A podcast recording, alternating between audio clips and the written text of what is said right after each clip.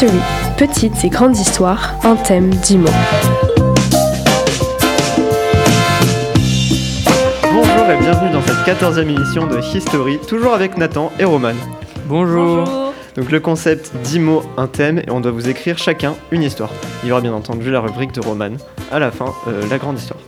Pour euh, petit rappel, les mots d'aujourd'hui sont peinture, rose, calipige, foin, nuage, poutre, féerique, Égypte, toile, forêt. Et le thème c'était la calligraphie. Et euh, ces mots étaient donnés par Cassilia, une, une internaute. Une internaute. Voilà. Il faut la citer. Il faut la citer. Voilà. Qui euh, sera, j'espère, prochainement dans l'émission. Qui sera Ah oui. prochainement dans l'émission. J'espère. Donc sans plus attendre, maintenant on va passer à la première histoire de Nathan. Alors, pour une fois, mon histoire n'aura pas comme personnage principal notre héros Sigmund. Je suis désolé, hein, j'avais une autre idée en tête. Mais cette fois, ça sera une rose, à l'allure calipige. Petite référence au Petit Prince, euh, parce que cette rose sera un peu vivante. Mais cette fois, la rose n'est pas à sauver et enfermer, mais bel et bien, elle, l'aventurière. Ça va être elle qu'on va suivre tout au long de notre histoire. Et voilà. J'avais pas de transition. La rose vit au milieu de la forêt depuis qu'elle est née. Elle ne s'est jamais lassée de ce beau paysage féerique. Il y a en face d'elle une clairière avec un petit un petit étang au loin, magnifique, se disait-elle chaque jour. De l'autre côté de cette clairière se trouve un champ et après une grange aux poutres apparentes, remplie de foin.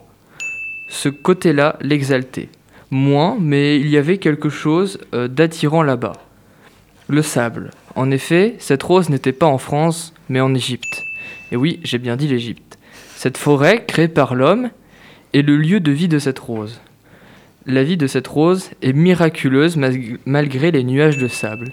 Elle a survécu malgré l'aridité qui peut être présente et a réussi à survivre grâce à l'étang euh, pas loin, etc.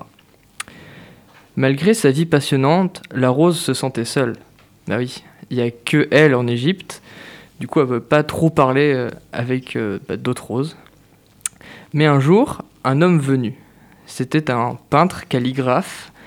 Et il s'asseya, sortit une toile de peinture et se mit à peindre. La petite fleur le regarda, intriguée. Le vieux monsieur lui parla. Tu ne t'ennuies pas ici? La rose, surpris, n'osa pas lui répondre.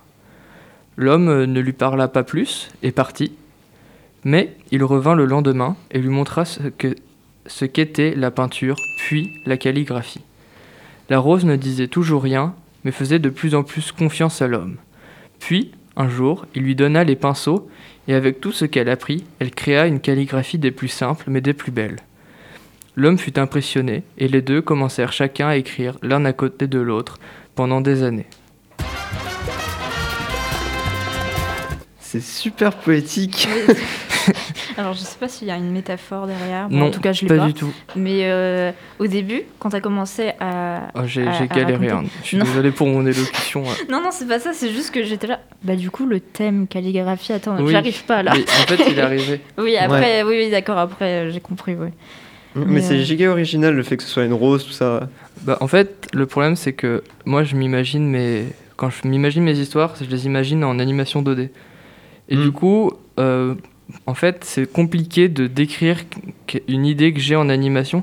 Parce qu'en fait, pour moi, il n'y a pas de musique, en fait, c'est juste des bruits sonores ambiants. Et ensuite, en fait, c'est un peu comme le film Le Tableau. Je sais pas si vous l'avez. Normalement, vous l'avez vu, on l'a vu en quatrième Ah ou oui, ça me dit un truc, ça. où euh, c'est euh, des personnages de tableau qui sortent du tableau et qui vont voir leur peintre, ce- celui qu'ils l'ont créé. Et En fait, je, je me suis rendu compte que je m'étais inspiré de ça. Et en fait, il y a très peu de paroles. Je me souviens qu'il y avait très peu de paroles dans ce film. Et en fait, je voulais reproduire ça avec la rose comme euh, personnage principal. Elle parle pas trop, mais un jour, elle va rencontrer quelqu'un et va lui apprendre à s'exprimer, mais avec euh, bah là, la calligraphie. Ok. Non, non, mais euh, très poétique, hein, comme Ouais. le dit Romain. euh, très imaginaire. Et c'est toujours sympa parce que du coup, ça sort euh, du réalisme. Enfin, c'est. C'est dans le surréalisme, du coup. euh. Non, mais on révise en même temps euh, le bac de Le bac de français. hein. ouais. Du coup, on va passer maintenant euh, à la deuxième histoire de Roman.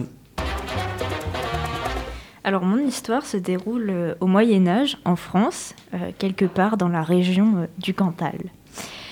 Donc depuis son plus jeune âge, Isabelle rêve de faire un métier artistique mais n'a jamais su se décider dans quel domaine. C'est pourquoi, le jour de ses 22 ans, lorsqu'elle en eut marre de nourrir les animaux de la ferme de ses parents et de nettoyer leur box sale remplie de foin, elle décida de se prendre en main et d'établir une liste sur ce dont elle était capable de faire et sur ce dont elle était incapable de faire dans les différents arts qui existent. Elle se questionna alors sur ses capacités et ses goûts. Hum, la culture Non, ça salit les mains et ça nécessite euh, trop de patience. Alors la, littérature. Ouais, non, mon lexique est beaucoup trop pauvre pour ça. Et euh, bah alors la musique? Non, impossible. Chaque fois que je touche un, instru- un instrument ou que je chante, ne serait-ce cinq minutes, je rends sourde toutes les personnes qui m'écoutent. Une vraie horreur. Bon alors, euh, je sais pas, la peinture? Bah il faut être créatif et réfléchi. euh, ouais, je pense que je pourrais en être capable. hein. Par contre, euh, pas pour ce qu'il s'agit de la peinture sur toile. Non, ça c'est beaucoup trop grand et puis euh, c'est pas vraiment mon truc de dessiner des objets ou des personnes. Même les couleurs ne m'attirent pas. Je préfère les couleurs euh, sombres comme le gris et le noir plutôt que des couleurs vives comme le rose et le jaune.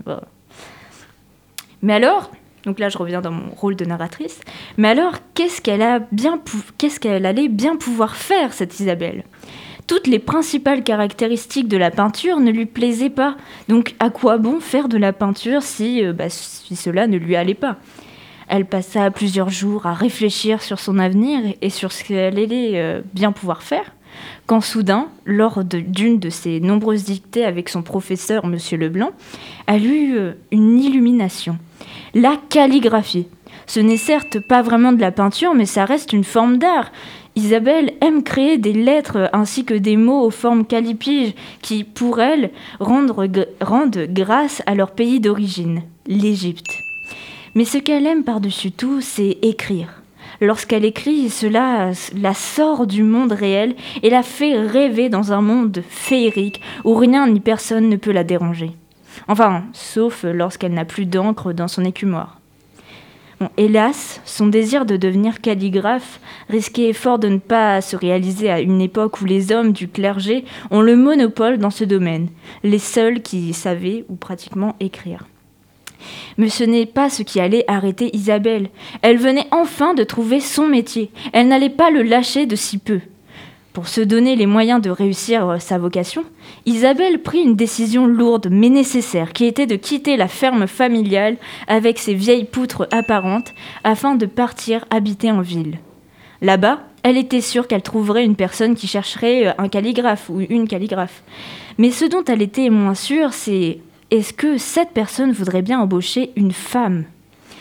Donc après plusieurs jours de, voyage à dos de cheval, après avoir traversé l'immense campagne et les interminables forêts qui ornent le Cantal, Isabelle arriva enfin à Clermont-Ferrand. Dès sa première journée dans cette immense ville, elle se mit à chercher du travail. Elle se rendit donc dans toutes les maisons d'édition et leur demanda s'ils n'avaient pas besoin d'un nouveau calligraphe. Et à chaque fois, les réponses étaient les mêmes. Ils ne veulent pas de, nouveaux scripts, de nouveaux calli- calligraphes, et encore moins d'une femme dans leur équipe. Néanmoins, cela ne démoralisa pas Isabelle, qui continua à toquer à toutes les portes, de toutes les boutiques et entreprises qui pourraient bien l'embaucher. Jusqu'au jour où, pour la première fois, Isabelle tomba sur une femme, une femme entrepreneuse, qui l'écouta parler jusqu'au bout de son speech et en plus de cela, accepta euh, d'embaucher Isabelle dans son équipe. Le travail était simple. Isabelle devait juste recopier des ouvrages. Ça y est, Isabelle avait enfin décroché un emploi. En plus, c'était exactement ce dont elle espérait, simplement écrire et rien d'autre. Elle était aux anges, sur un petit nuage qui, elle l'espérait, durerait longtemps. La narration. tu t'es tu t'es donné. Ouais, là, j'étais à fond. La petite Isabelle, là. Super, ouais. Non, j'étais dans, dans l'univers euh, du Moyen-Âge. J'avais Mm. pas encore écrit ma, ma chronique, du coup, il y a, un- y a un petit problème avec l'Égypte, mais c'est pas grave, ça vous le verrez euh, plus tard, un petit tease. mais euh, ouais. Ah, il y a un j'étais- moment qui m'avait fait rire aussi. Genre, j'étais là, je m'attendais à ce qu'elle aille à Paris ou un truc comme ça. Ouais. Et genre, à Clermont-Ferrand. oui, justement. Et Ah. après, j'ai fait une petite blague en disant que c'était une immense ville. Ouais. Mais bon, j'allais pas euh, insister encore plus. Ah, il va dessus. sur une monopole appelée Le Peu. C'est ça. Et du coup, je me suis dit, euh, le Cantal, c'était sympa. Donc, euh, Clermont-Ferrand, euh, on reste dans le délire Bah, c'est campagnard. la quoi. plus, gros- la plus grosse ville euh, là-bas. je- Ouais, c'est ça, c'est Ouais. c'est dans le centre. Ok. Bon. On n'a pas des masses non plus, quoi, des grandes villes. Du coup, on va passer à la troisième histoire qui est la mienne.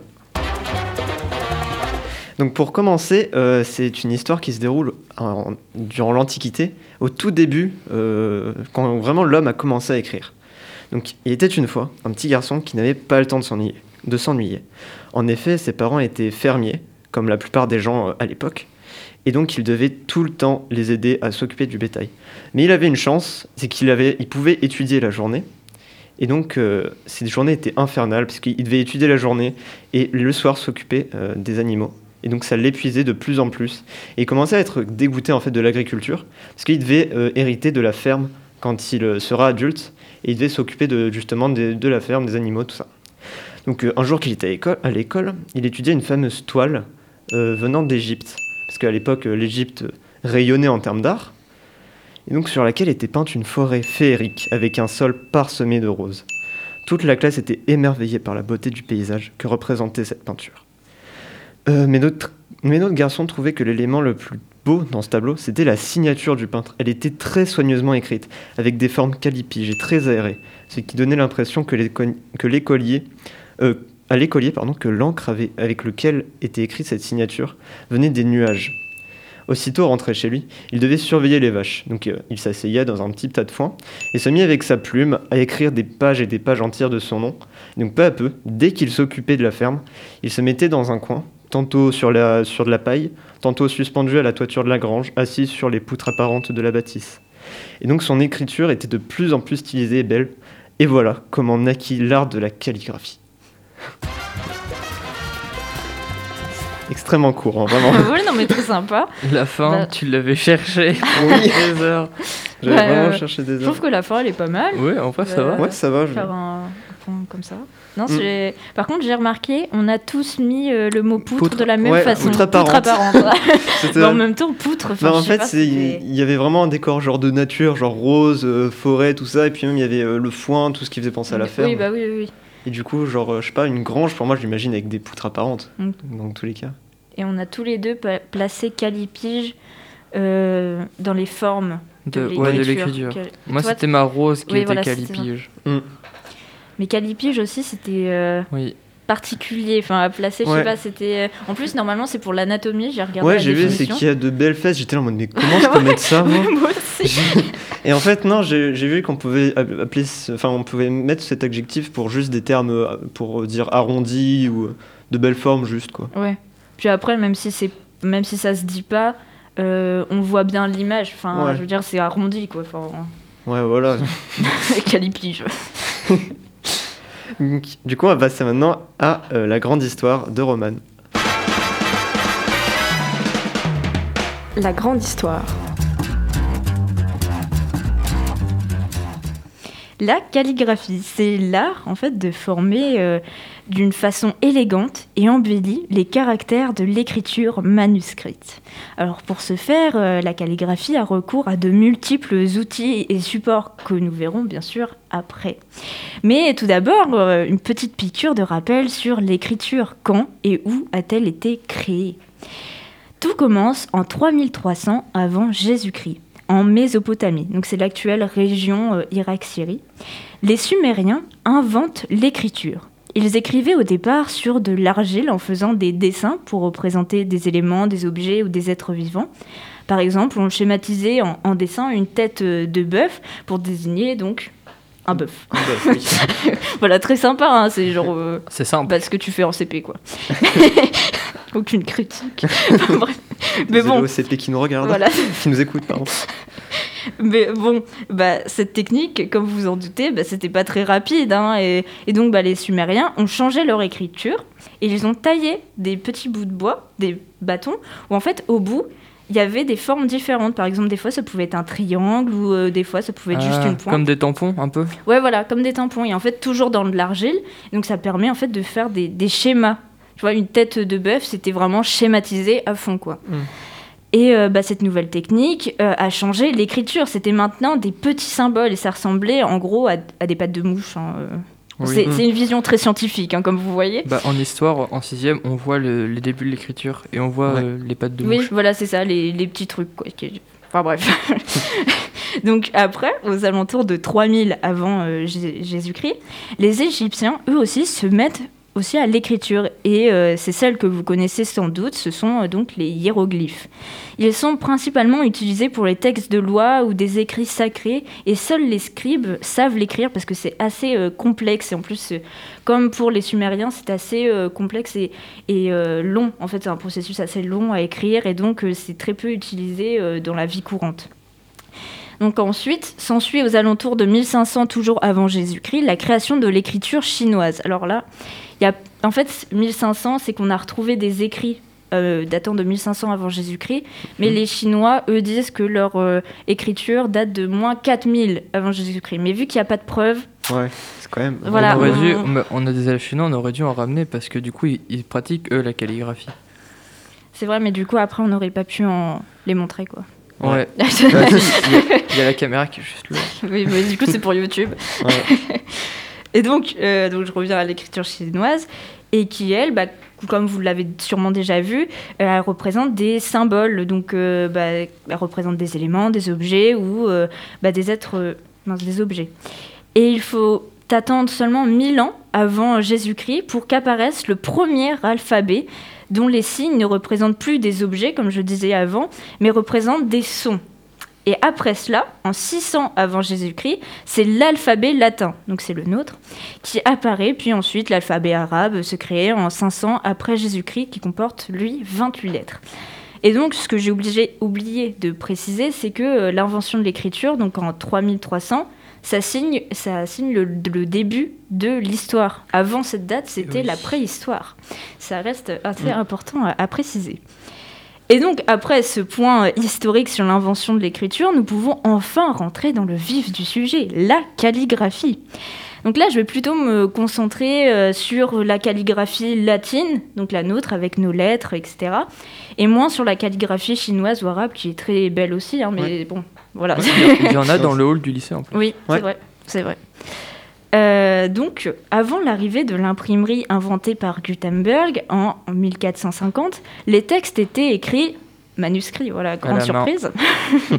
C'était euh, principalement les moines qui les écrivaient, et il fallait être très minutieux, délicat et concentré afin de conserver une écriture belle et surtout lisible, parce que sinon ça sert à rien. Donc la calligraphie a connu plusieurs formes. La caroline, au 8e siècle, qui a été utilisée en Europe pendant plusieurs siècles et qui a été aussi la préférée de Charlemagne. Voilà, petite anecdote, vous en faites ce que vous voulez. C'est pas très intéressant, mais bon, voilà. Ensuite, il y a eu euh, la gothique à partir du 11e siècle, que vous connaissez sans doute, hein, avec ses grosses formes, etc., qui elle-même existe sous plusieurs formes. Donc, il y a la textura, qui était la plus utilisée au 13e siècle en Europe occidentale. Ensuite, il y a eu les capitales lombardes, la fracture, la rotonda, enfin bref, il en existe euh, un paquet des écritures gothiques. Et euh, donc je ne vais pas m'attarder sur les différents types d'écriture de la calligraphie, car entre nous c'est un peu barbant et c'est pas le plus intéressant. donc, vrai. donc après euh, l'invention de l'imprimerie, les livres n'étaient plus écrits à la main, mais donc ils étaient imprimés. Néanmoins, les textes importants comme les traités ou les édits royaux, eux, étaient écrits à la main pour garder un petit euh, côté euh, Ouais, sympa. Quoi. traditionnel. Voilà, c'est ça, beau. Genre acté, quoi. Voilà, c'est ça. Et mais du coup, cela n'empêche pas la calligraphie de s'estomper peu à peu dans notre vie courante, surtout avec l'enseignement de l'écriture. Les personnes font moins attention à la beauté des lettres et des mots qu'ils écrivent. Ils écrivent à la va-vite, hein, comme nous on le fait. Et donc, mais pas d'inquiétude, hein, la calligraphie euh, latine n'a pas complètement disparu. C'est aujourd'hui une pratique artistique que l'on peut retrouver dans la rue avec des graphes ou encore plus simplement sur YouTube ou TikTok ou tous les supports que vous voulez.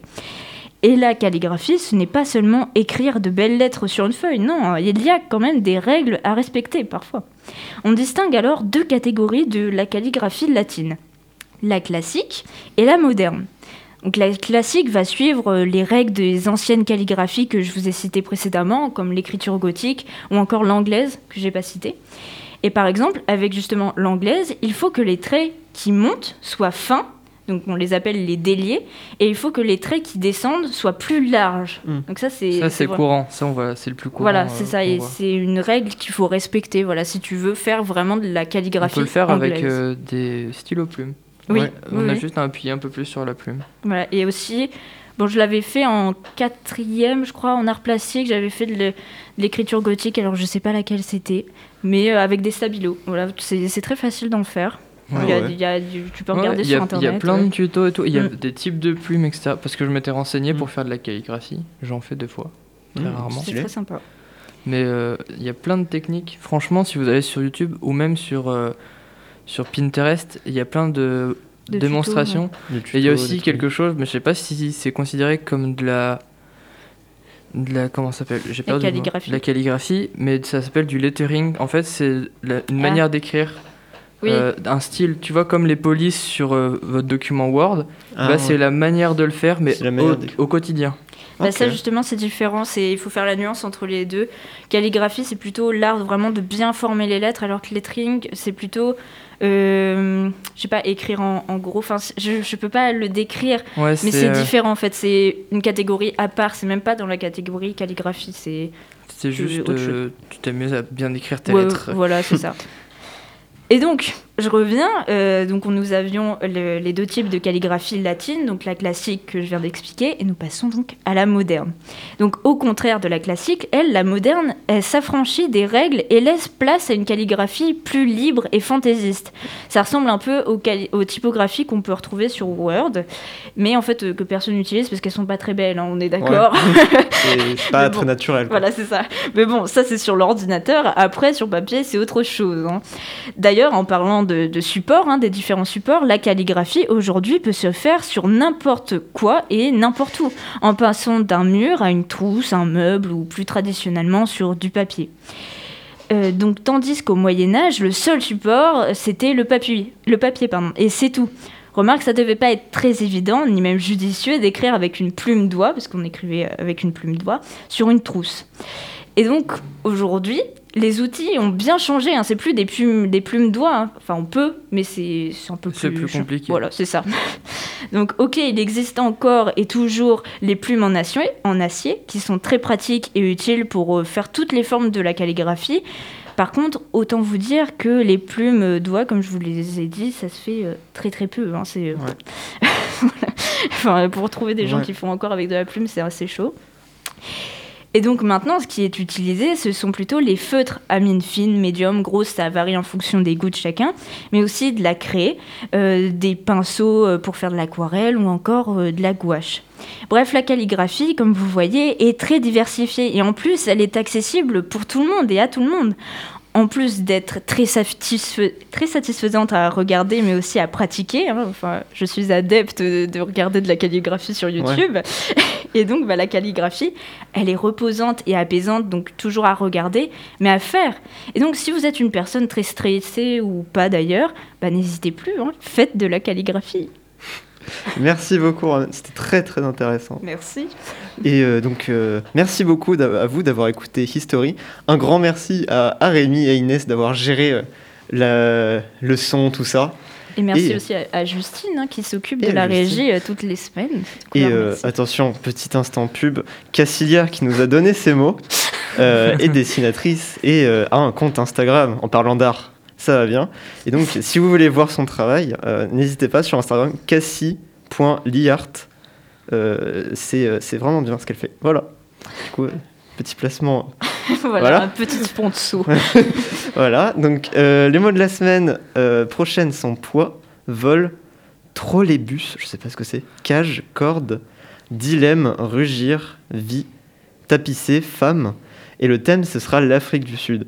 Donc on se retrouve la semaine prochaine. Si vous voulez participer ou bien nous donner des mots ou un thème, n'hésitez pas à nous contacter sur nos mails personnels ou sur le mail de Delta FM, donc contact radio-delta.fr.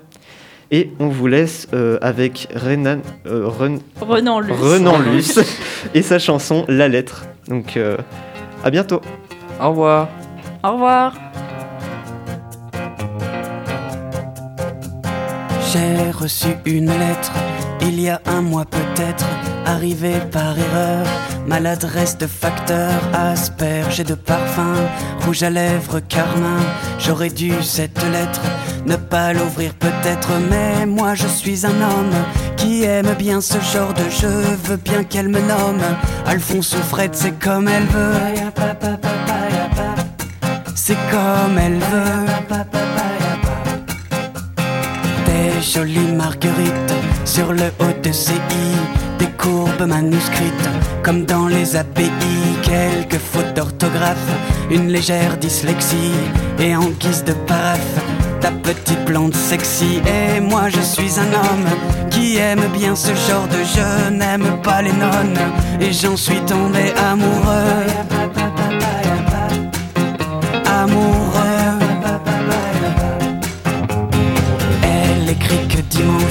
Elle sera sur la falaise où je l'ai prise par les hanches. Et que dans l'hypothèse où je n'aurai pas le tact d'assumer mes ébats, elle choisira l'impact 30 mètres plus bas. Et moi je suis un homme qui aime bien ce genre d'enjeu. Ne veux pas qu'elle s'assomme, car j'en suis tombé amoureux. Amoureux. Au cachet de la poste d'une ville sur la Manche, j'étais à l'avant-poste. Au matin du dimanche, l'endroit était désert. Il faudra être patient, des blondes suicidaires. Il n'y en a pas cent. Et moi je suis un homme qui aime bien ce genre d'enjeu. Veux battre Newton, car j'en suis tombé amoureux. Amoureux. Surplombait la manche quand je l'ai reconnue. J'ai saisi par la manche ma petite ingénue qui ne l'était pas tant au regard du profil qu'un petit habitant lui faisait sous le nombril. Et moi je suis un homme qui aime bien ce genre d'enjeu, veux bien qu'il me nomme papa s'il le veut. S'il le veut. Je suis un homme qui aime bien ce genre d'enjeu. Veux bien qu'il me nomme papa s'il le veut.